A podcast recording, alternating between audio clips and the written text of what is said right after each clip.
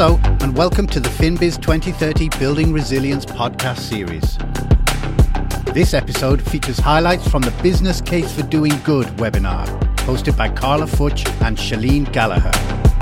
In this short episode, we hear from Gareth Parkin, CFO and Senior Vice President at Messer Americas. He is introduced here by Shalene.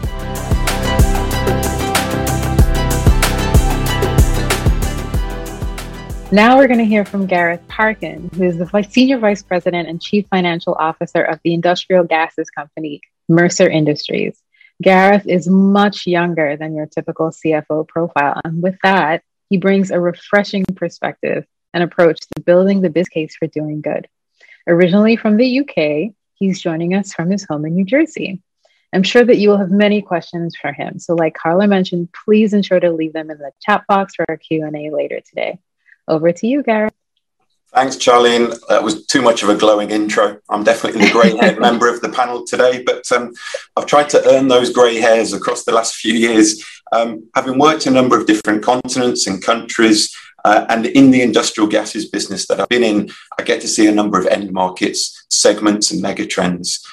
Each of those boil down to a couple of basics. And for me, the reason that I entered into a financial role and the reason that I'm still incredibly passionate about um, everything that particularly FinBiz and more broadly the organizations can do is because we as financial leaders have a perfect opportunity to shape a corporation and to shape the future. We are the strategic partner and leader in a business in every sense. Now, today I'm going to focus a little bit more on the business case. That is obviously the, the technical nuts and bolts of it. But if I pick up on what Paul said, it really boils down to this shareholder value creation. Okay, a wonderful grand term. What on earth does it really mean? Okay, to me, that is all about increasing the quality of earnings. Quality of earnings is about sustainable, resilient impact. That does not always mean it has to be the highest margin, highest yield, because we've got to think generations ahead, not just years ahead when you're talking about the P&L. The biggest daily consideration I would say I have in my role and in the industry I work in is how you deploy capital, how you deploy that in the smartest, most efficient way. That is one of the key things we as financial and business partners can really start to move on and think about our portfolio. How do we start to increase the amount of spend and deploy capital in those sustainable objectives? And lastly, and Paul picked up on this, I couldn't agree even more. But shareholders and stakeholders are not just people who own a share certificate. My daily job, and more than 50% of my time, is dealing with and considering all of the stakeholders of the business. And that is anyone and everyone who has a connection with my product, my services, my community that I service in directly and indirectly. So that holistic picture and trying to take a bigger step out of the daily grind and products and services that you offer really has been the advancement and beyond you know the amplification that we've seen through 2020 still the issues and significant impact that we're seeing today around uh, the covid pandemic and other social activities. This is feeding into daily corporate life.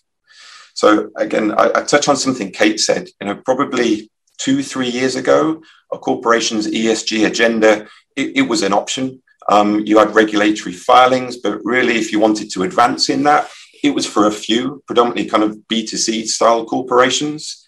Today, it's not an option, it's an obligation and is absolutely everywhere.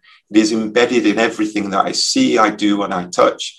And even again, as, as today under Messer, you know, we're a privately owned, highly leveraged company, but it is an embedded part of my credit rating it's an embedded part of what my investors want to understand in terms of how much am I investing in sustainable initiatives for their own portfolio as well as for mine. So, whichever way you look at this, um, it is there, it is on us, it's not coming, it's right on top of us. And what we're also seeing from an economic perspective, we are absolutely on the cusp of really starting to launch um, segments and trends that are going to deliver true economic value and a step change that have real sustainable impact. If I give you a, specific example in the US, one that's close to my heart, if I look at the decarbonisation economy, and even specifically underneath that hydrogen mobility, we are on the cusp of that now. That is not a pipe dream. It was something that probably a few years ago, it kind of was a little touchy feely. It had to be backed by governments, not anymore. It is going to be a part of the step change. And if you're positioned to that from a corporation perspective, again, the quality of your earnings, the sustainability of that will be there for decades to come. So, kind of boiling that down, my key things for you to consider and really kind of looking at this from a business case. So, a traditional business case and a business case for doing good are not mutually exclusive. They're absolutely one in the same, but you just need to sometimes think about, particularly some of these larger investments, in a slightly different way. So, number one, you've got to think long term. Okay. If you're trying to put a large economic investment for sustainable growth in place, it goes beyond a traditional contract term that many of your companies might enact. We're talking here, and, and my time window is probably at least 25 years, if not 35, 40 years in advance. So it's not a contract, it's a generation or two ahead. And with that, you need to kind of shift the mindset and, and shift the thinking a little. The second thing is to look at how you can look to lower capital costs and risk. This is always one of the biggest things I'm brought. Um, these projects won't meet hurdle rate. They look too expensive. How do we take an opportunity of that? Look to partner up with people, share some of the technology risk, share some of the financial risk. You'll hear from a colleague of mine uh, next, you know, just in terms of what you can do with a number of bonds and opportunities coming up in the financial space. And again, with economic development, there are still a number of tax breaks and incentives at a federal or state level because all of these jobs have sustainability, they create opportunities, and that is recognized, and there's value to be taken there as well. So think about those. And lastly, by no means least, it's very easy, and I say this from personal experience as a CFO, you look at the risk. Okay, that is your job. You're there to kind of govern. Again, it's part of the financial remit. You're there to keep security and governance.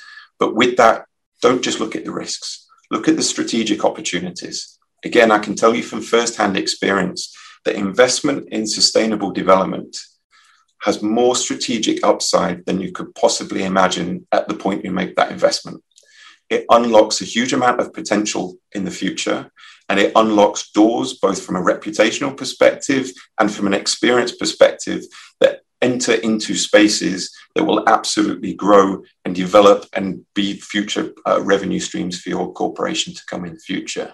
So, with that, at least if you cannot value that in the traditional business style sense, at least look to put that on the table and to be able to set that vision, set that tone, and allow people to see the doors and the corridors that that could open again, I, I give you just a, a small example uh, around hydrogen mobility. Five or six years ago, uh, I was making investment decisions on hydrogen fuel cell stations uh, out in California. I was lucky if they wiped their face. That was my main premise to make sure that I didn't lose value, but I definitely wasn't going to earn or create any value. As I stand today, having gone through that from a corporation perspective, we know how to deploy that technology. We know how to run and utilize those assets. And as I said, now on the cusp of this decarbonisation economy, we are positioned both reputationally, technically, and financially to look to capitalize on that. I didn't see that as a bet five years ago. It was an entry into a market. And now we've got a, a, a, new trend and a new opportunity to open up a PSO for the next 50 years to come, which if we hadn't made that investment and thought a little bit more strategically and long term, we'd be locked out of now permanently. Thanks. To hear more podcasts or to find out more about FinBiz 2030, go to finbiz2030.com. Join the conversation using hashtag FinBiz2030. FinBiz 2030 is a joint initiative between One Young World and Chartered Accountants Worldwide. This podcast is produced by Big Top Multimedia. The original webinar series was produced by Be There Productions and Big Top Multimedia. Special thanks to Pexels.com.